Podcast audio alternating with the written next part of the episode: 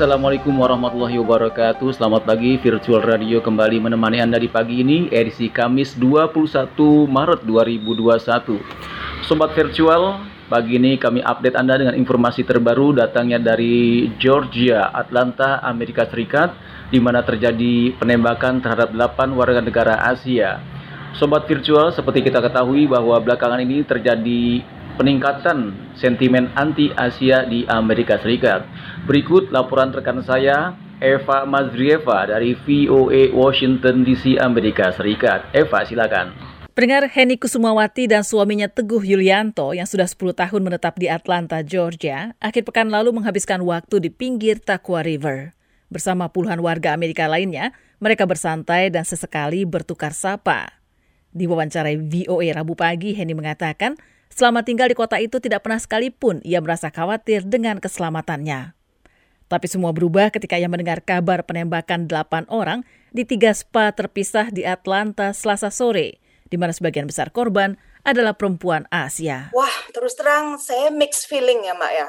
Tapi yang pertama kali saya dengar itu adalah perasaan sedih gitu loh. Karena selama ini tuh saya merasa Atlanta aman kondisinya. Bahkan sejak awal pertama saya menginjakan kaki pindah ke Atlanta ini, saya merasakan kayak uh, semuanya itu welcome gitu. Hal senada disampaikan Daniel Fu, seorang diaspora Indonesia lainnya yang tinggal di kota yang sama. Kemarin pas waktu kejadian itu sekitar jam 5, anak saya udah tag saya, nanya saya ada di mana. Kalau papa nggak uh, ada di luar, cepet pulang.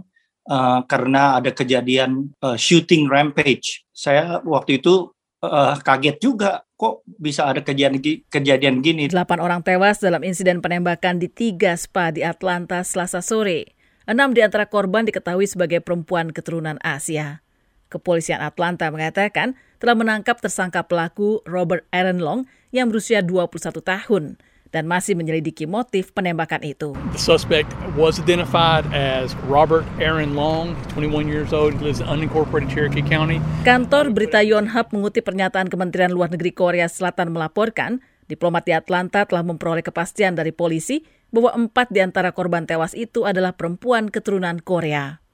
Ditambahkan, kantor konsulat mereka di Atlanta masih berupaya mengkonfirmasi kewarganegaraan para korban. Koresponden VOA di Gedung Putih mengabarkan bahwa Presiden Joe Biden telah mendapat penjelasan melalui telepon dari Jaksa Agung Merrick Garland dan Direktur FBI Christopher Wray tentang insiden penembakan itu. Biden menyesalkan insiden mengerikan tersebut. Um, insiden penembakan ini kembali menguatkan kekhawatiran meningkatnya sentimen anti-Asia di Amerika beberapa minggu terakhir. Stop AAPI Hate, satu LSM yang dibentuk untuk menanggapi meningkatnya diskriminasi anti-Asia sejak bermulanya pandemi virus corona Maret 2020 lalu, menyebut penembakan di Atlanta ini sebagai tragedi yang tidak dapat diungkapkan dengan kata-kata dalam komunitas yang selama ini sudah mengalami begitu banyak tindakan diskriminatif. Laporan yang baru dirilis LSM ini menunjukkan peningkatan sentimen anti-Asia sejak Maret 2020 hingga Februari 2021, yang jumlahnya kini mencapai 3.795 kasus. 68 persen kasus itu merupakan pelecehan secara verbal, namun ada pula serangan fisik dan serangan di dunia maya. Laporan itu menunjukkan perempuan 2,3 kali lebih sering menjadi sasaran dibanding laki-laki. Konsul Jenderal Indonesia di Houston, Andre Omer Siregar, kepada VOA mengatakan telah meningkatkan komunikasi tidak saja di antara sesama kantor Konsulat Jenderal Indonesia di beberapa negara bagian lain, tapi juga dengan diaspora Indonesia di wilayah kerja KJRI Houston dan otorita berwenang. Ada sekitar 30 ribu warga Indonesia di wilayah kerja KJRI Houston yang mencakup negara bagian Arkansas, Alabama, Florida, Georgia, Louisiana, Mississippi, New Mexico, Oklahoma, Tennessee, dan Texas.